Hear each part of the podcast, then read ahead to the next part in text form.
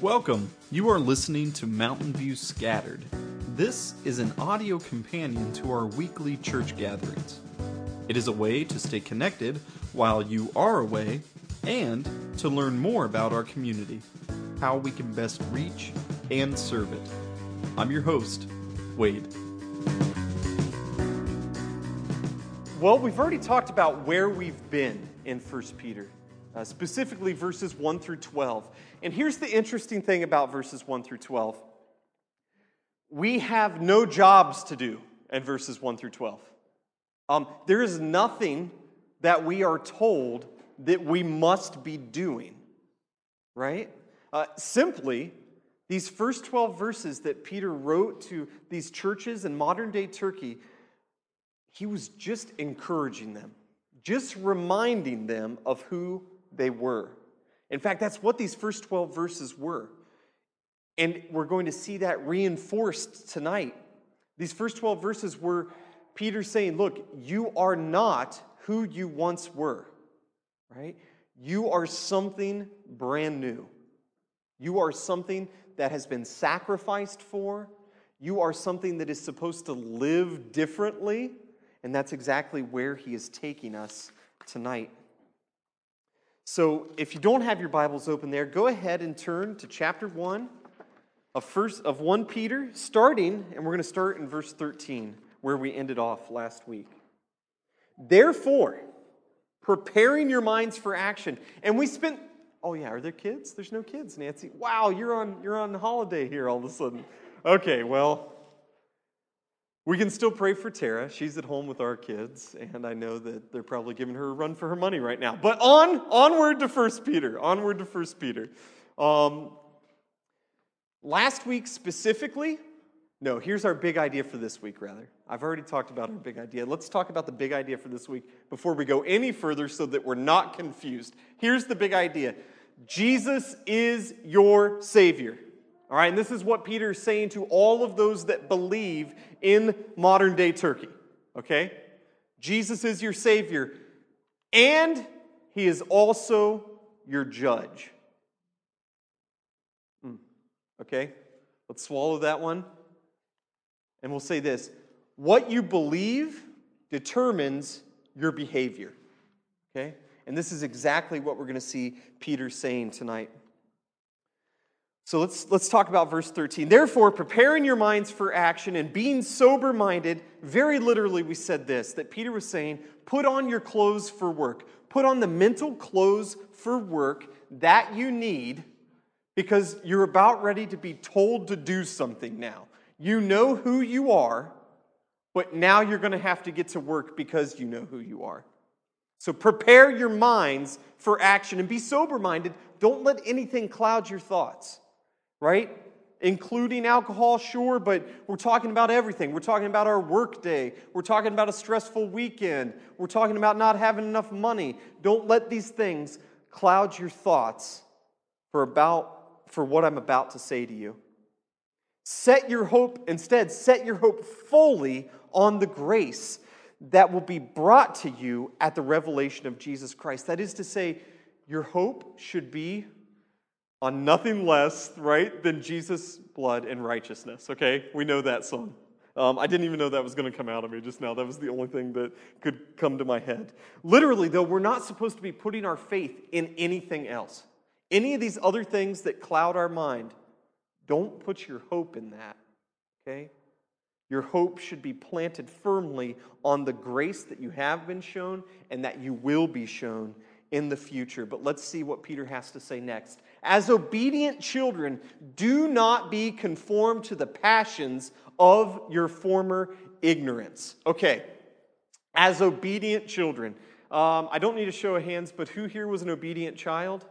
Tom, you can put your hand down. Tom, no. Um, look, look, look. We're all obedient children most of the time when we know that our parents know what we're doing, right?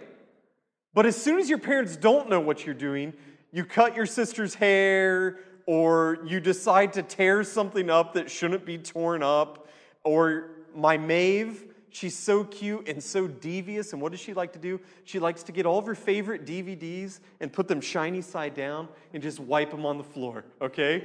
And, and she doesn't understand that. She can't watch the movies anymore if she does that, but she keeps doing it, okay? Anyway, all that to say that here, Peter's telling us to be obedient children. All right. So we have our big idea Jesus is our Savior, but, and here's the part that is hard to swallow for each and every one of us, He is also our judge. Okay? Uh, and we're going to see what that means here in just a little bit. But simply to say this Jesus has authority over us. Also, Jesus has authority to discipline us. Just as a parent has authority and the responsibility to discipline a disobedient child. Okay? As obedient children, do not be conformed to the passions of your former ignorance. And now we've said before that this letter was written probably mostly to Gentiles, but there would have been Jews here as well. Okay? And so when we talk about our former ignorance, what does this mean? Well, of course, Peter is a Jew, and all the Jews in the room are saying, Gentiles, you guys were so ignorant before. And Peter's saying, Jews and Gentiles, you were both so ignorant before.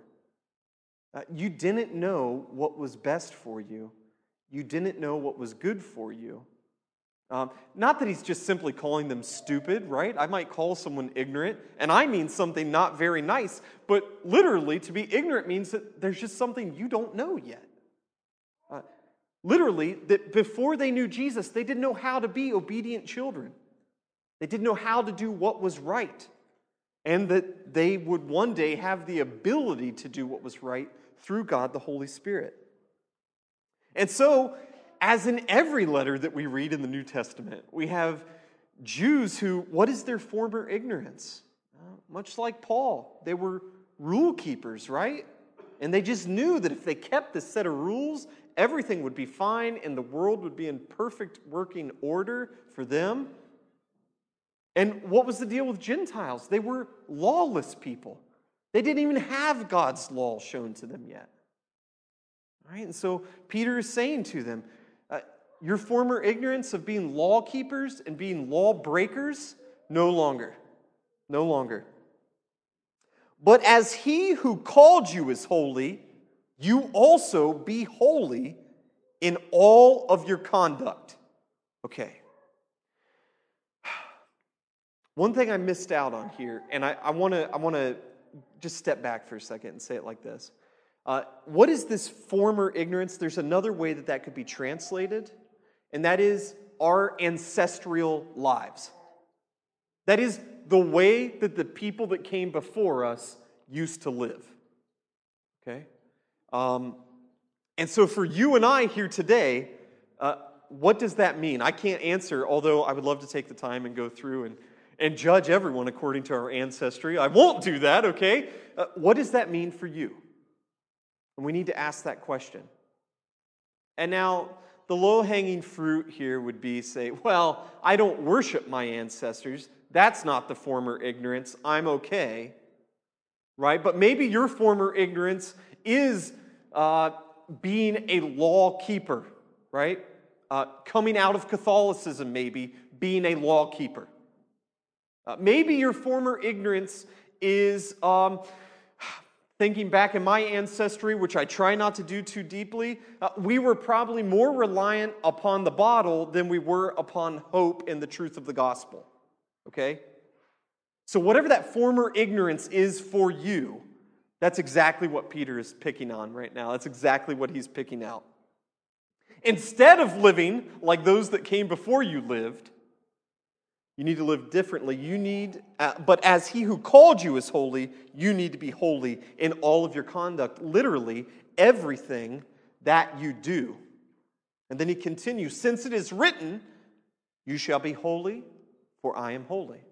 Now, obviously, Peter is quoting something here. He's not saying that I'm holy and you need to be like me, right? He's speaking about God, the one who called them is holy. Now, we could really go into a lot of depth about what this word holy means. We just sang it a lot. I don't know how many times we just sang it in that song. But simply say this holiness and what it is that we're talking about is being absolutely separated from anything sinful or evil or broken. Okay? And Peter is saying that God has called you to holiness. Uh, he has called you to be totally separated from anything that is sinful and broken. And I forget what the other thing I said was, but that too, okay? You need to be totally separated from that. You need to be set apart. Um, and now, the passage that uh, Peter's quoting here, you shall be holy, for I am holy. Uh, we see this all over the book of Leviticus. We also see it quoted in 1 Thessalonians, and um, the first place that we see this said, though, is, it, is in, the, in the book of Exodus. Okay? In Exodus 19:6, and you shall be to me a kingdom of, kingdom of priests and a holy nation. We need to keep that on tap for a couple weeks from now, okay? These are the words that you shall speak to the people of Israel. Okay, sorry, I actually cut off the verse there. Um, we're not going to take the time to go to it right now. We could move on though to uh, Leviticus 11:44. For I am the Lord your God. Consecrate yourselves therefore and be holy, for I am holy. You shall not defile yourselves with any swarming things that crawl on the ground. Okay. Speak to all the congregation, uh, Leviticus 19. Speak to all the congregation of the people of Israel and say to them, You shall be holy, for I, the Lord your God, am holy. And we see it three more times in Leviticus, okay? All this to say that God, God's first people, Israel, He told them, You need to set yourselves apart, okay? Just as I am set apart. Um, and Peter is saying, uh, as he who has called you is holy, he's saying, God has set you apart, right? We know that. How do we know that? If we were to go back, it's all in the language of all the work that God has done in shaping our new identity. The fact that we are handpicked outsiders, right? We are elect exiles. Um, and so on down through verses 2 through 9 about everything that it is that God has done for us. So, verse 15, you have been set aside, okay? you have been set aside, and you are to keep being set aside from everything is defiled and unholy and broken. Anything that is not of God, you are to set yourself aside from that. Don't do it. Don't do it. And if, uh, sorry, verse 17 now, and if you call on him as Father, who judges impartially according to one's deeds, conduct yourselves with fear throughout the time of your exile. Okay, there's a lot going on in this verse, okay, but let's just start with, and if you call on him as Father, right? What are we? We're obedient children, right? We're supposed to be obedient children. And Peter's saying now that if you truly have been saved by the grace that has been offered to you by Jesus, uh, you should be calling on God as Father. And you are to be his obedient child. Okay? And if you call on him as Father, so if you're confessing that God is your Father, that he has set you aside, here we go who judges impartially according to each one's deeds, conduct yourselves with fear throughout the time of your exile. Okay. Who judges impartially according to each one's deeds. Time out. Time out, time out, time out. I was under the impression that if I said a prayer once, that I wasn't going to get judged. Right? Um, hey, hey, hey, Jesus already saved me. I'm not getting judged for anything. What is going on here? And what about this uh, impartiality? What about this judging? I thought that I was set aside and special and chosen, and what's going on? What is going on? In fact, uh, I was handpicked. How could God's judgment be impartial? I mean, He chose me. All right, uh, here's the story. I don't know if the story's going to work out, but we'll say it anyway, okay? I went into a Pick n Pay once, and when Tara and I used to, uh, when we lived in South Africa previously, we used to work out in Franschhoek, and one of my jobs was going to the dump every week. And so at the end of every dump day, I just had that smell of wet trash and maggots in my nose. Do you know that smell? Okay? You know the smell, okay? It's disgusting. It's disgusting. But one time I go into a Pick n Pay and I just I just taken all the trash out. So I just ooh had that smell in there and I couldn't get it out. But then I go into the Pick n Pay and I'm picking out some red, some purple onions, right? I'm throwing them in the bag. And I'm just like, oh man, that smell. I can't get it out. And then I look down at my hand and I have maggots all over my hand. and I'm like, and I just drop it and I walk away, okay? I just dropped it and walked away. Um, so when we're talking about being handpicked here, we need to remember that God isn't walking into the Pick n Pay and saying, hmm, yes, I like this onion. It's spotless, blameless. I'll take that one. That one's spotless and blameless. I'll take that one. Take that one. No, no, no. Even in our choosing, God has chosen impartially, right? Uh, he's picking up the maggoty onions along with the good onions. All right? Um, and so when it comes to this now, the fact that we are going to be judged for our deeds impartially, what are we talking about? Uh, look, God knows you. Right? If you have confessed Jesus as your Savior, if you're living a life in accordance with that, you have been set aside by God. You have been handpicked. Um, and yet, Peter tells us here, as does Paul in other places, and as we see later on in the book of Revelation, um, you will be judged according to your deeds. That's horrifying to me. But Peter continues conduct yourselves with fear throughout the time of your exile. All right, so let's, let's just try to take this all in. Uh, God is a father, but he's judging us and we're supposed to fear him. Oh, but I don't I don't want to fear my dad. Okay. Look, I don't want my kids to fear me either. And yet, uh, I'm not going to have to worry about this with Finnegan, so I'll, I'll use it as an example, okay? Finnegan's going to get good grades because he wants to get good grades, right? But let's just say that that wasn't Finnegan's personality. Let's just say that he's sitting in class and he has a decision to make. I'm not going to do any of my work or I'm going to get my work done. He has no concept of bettering his, himself. He has no concept of going to university or what it means for his future. He just knows that he doesn't like doing his work right now. Okay, I'm really talking about me. That was me in school. But why did I do work? Because I know that my parents were going to see my marks at the end of the term, right? Okay. So, why do we live why do we conduct ourselves? Why do we do everything that we do with the fear of the Lord?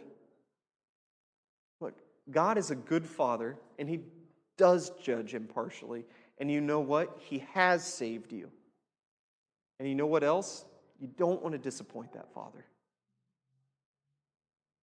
And even right now, as I'm saying that, it sounds like a complete contradiction. It sounds like these two things cannot go to, together. The fact that I am totally um, absolved of my sin, uh, that God doesn't see that sin, and the fact that God sees my sinful deeds and that I'm going, to, I'm going to get judged for it. And yet, that's exactly what's happening right now. Okay, now we could go into a lot of other scripture and try to really uh, figure out what that means, but we're not going to do that right now. Okay? We're going to keep marching forward in this passage and in this letter, and we're going to see where Peter is taking us. All right? We need to work for the answers.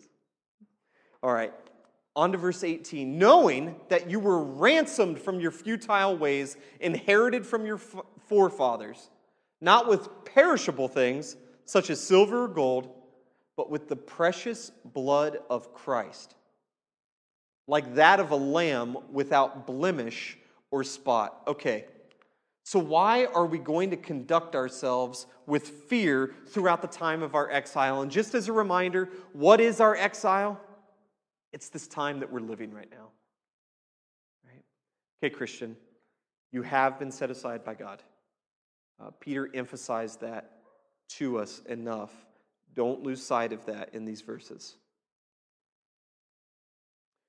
Um, and yet, we're going to conduct ourselves in a holy way, in a set apart way, during this time of living our lives here before we are in eternity with God our Father and with Jesus in the new heavens and the new earth. We're going to conduct ourselves with fear. Why? Because we were ransomed. We were bought at a price. And we were saved from our ancestral lives, if you want to say it like that. Uh, me, literally, I was saved from the debauchery of whatever people I come from. We don't even know what people I come from, okay? Uh, that's how you know there's a lot of debauchery involved there. um, I've been saved from that. You have been purchased, you've been ransomed. And not with anything as uh, temporary as money or temporary as something beautiful like silver or like gold. Um, but we have, it has been through the precious blood of Christ. Now, there's a couple things that we're seeing here that we've seen before. Okay? Uh, I'm going to turn back. If you want to turn back to, to the beginning of chapter 1, you can. Um, there was something else that was precious. In fact, there was something else that was more precious than gold, even though it's been tested by fire, okay? What was it? Faith, right. It's the genuineness of our faith that God proves to us through our trials. All right? So, that same faith that is so precious to us, you know what else is precious? What bought you that faith is precious, and that is the blood of Jesus. Okay? Um, and then Peter just throws in here, like that of a lamb without blemish or spot. Um, and we could go down a path of talking about uh, sacrifices and so on and so forth. Uh, we're not going to go there quite yet, okay? Except for to say this. Um, one thing that we see happening in the book of Exodus, there, when God's people are called to be holy, and we see it elsewhere throughout the Old Testament, uh, that blood is sprinkled.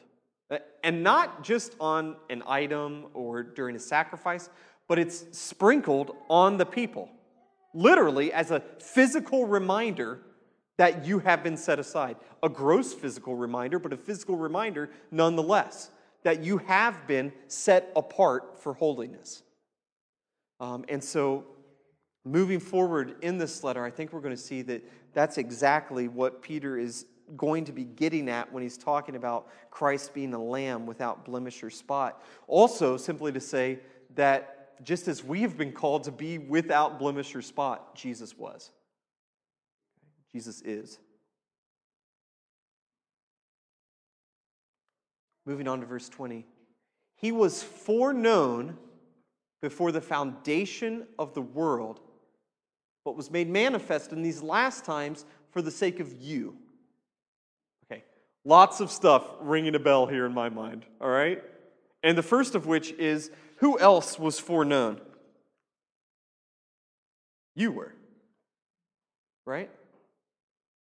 Back in verse 2 according to the foreknowledge of God the Father, in the sanctification of the Spirit, for obedience to Jesus Christ, and for the sprinkling with his blood. And there's that sprinkling, right? Uh, that sprinkling is a part of this sanctification of the Spirit, this being set aside and continually being made more into the likeness and image of Jesus. But that's not the only thing that these verses should remind us of. Uh, he was foreknown before the foundation of the world, but was made manifest in these last times for your sake. Okay. uh, last week or two weeks ago now. What did we read about? We read about the prophets. What was up with them? They were preaching a gospel, a good news that they didn't understand yet, and they wanted to understand. Uh, in fact, uh, Peter says that they searched diligently, like they were just tearing apart the house looking for one thing, right? Uh, except for they weren't allowed to find out what that one thing was in its fullness yet.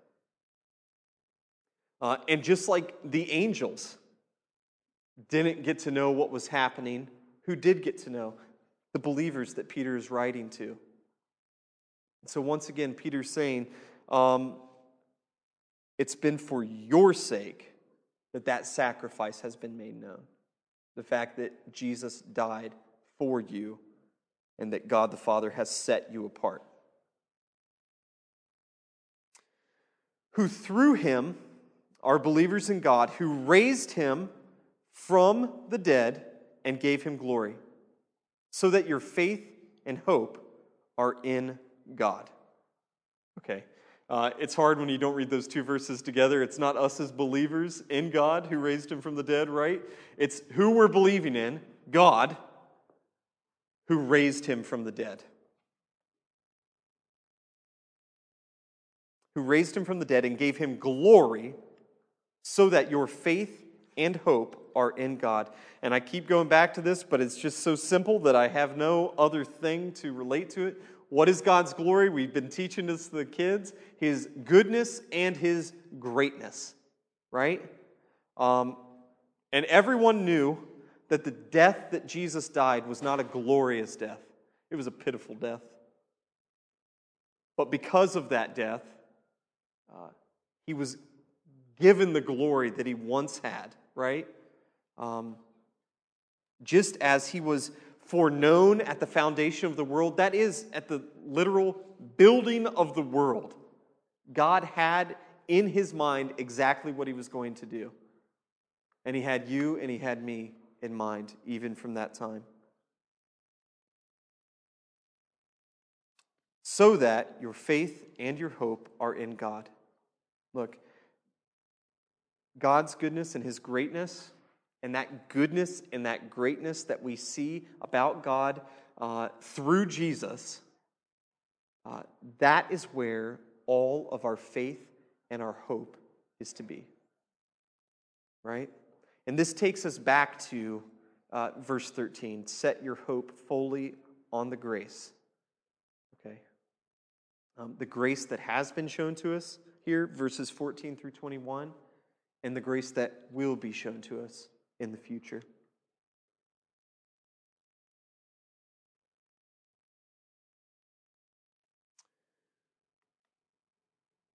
There's about three quarters of my notes that I left off. Um, that's for your sake and for mine. But let's think about our big idea for a minute, okay? What is our big idea for this week? Jesus is your judge. What has Peter, Peter encouraged us to do?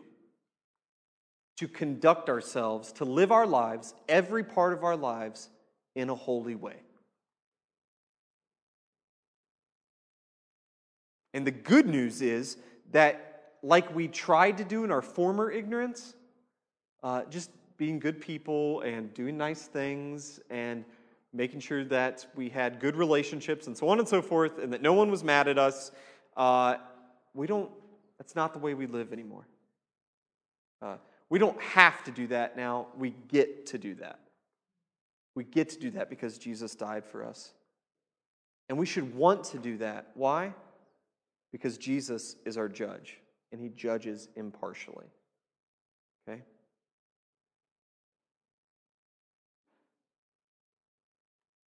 But he's not just our judge, he is our Savior.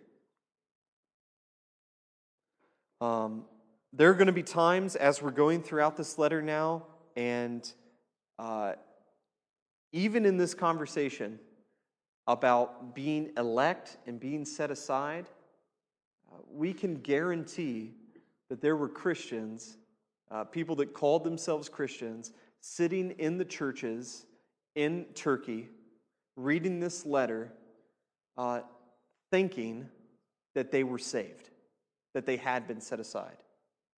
Um, but their lives were not matching up with that. I'm not here to judge those Christians, they're long gone, right?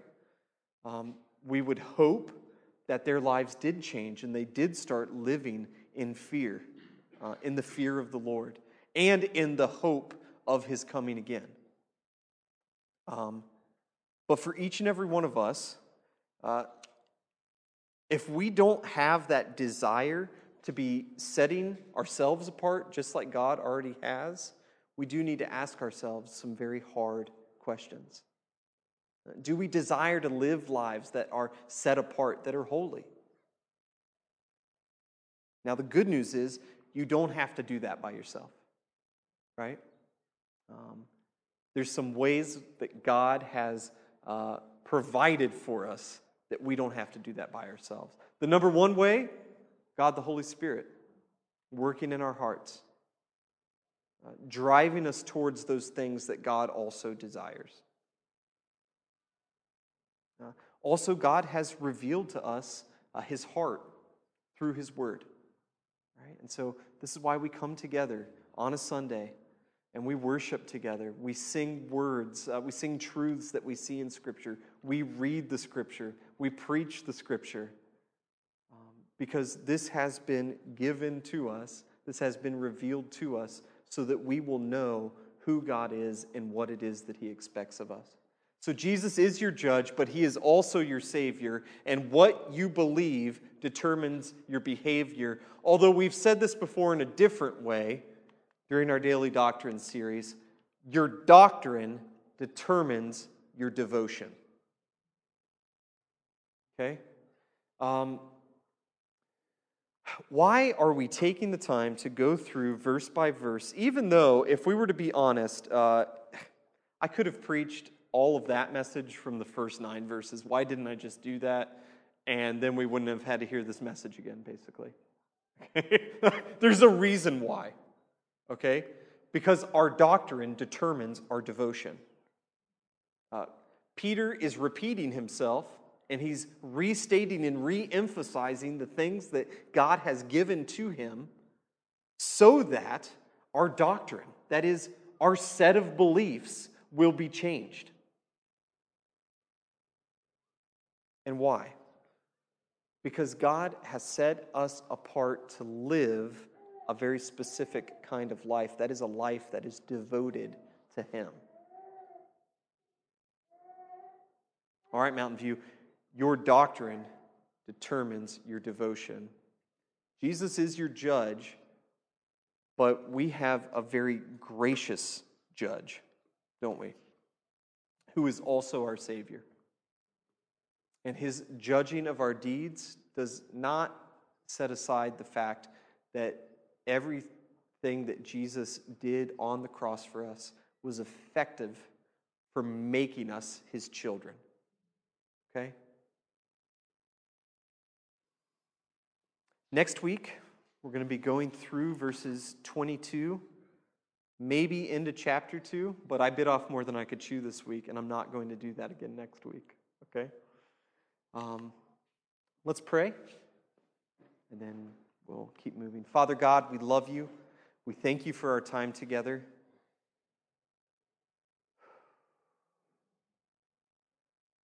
God, we do thank you for your word.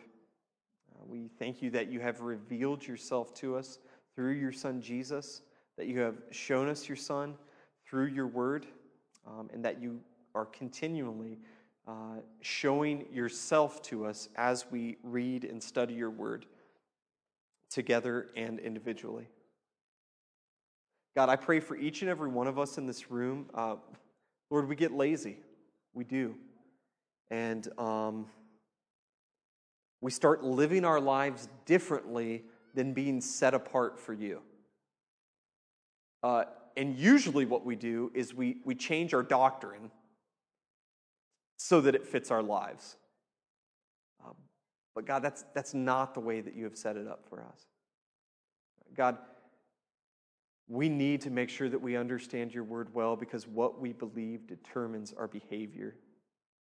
And as you spoke to us through Peter here, uh, you desire for us to be set apart and to be living holy lives. Why? Because you are holy. And you have called us to be like your son Jesus, who is holy and was holy. God, we thank you for this time together. Lord, I pray that your Holy Spirit will continue to work in each and every one of our hearts as we leave here today and go out uh, into the workplace tomorrow, into the world. God, I pray for each of us, um, especially our brothers and sisters in Swahili right now, where we're getting closer to the holiday season. The weather is nicer, um, and this presents danger, Lord. And so, uh, even for Brother Vusani, who was attacked this week. Uh, God, I pray that you will be watching over your flock and that for each of us, um, that you will be helping us to protect one another and keep each other safe. God, we love you, and we pray all this through the name of your Son, Jesus. Amen.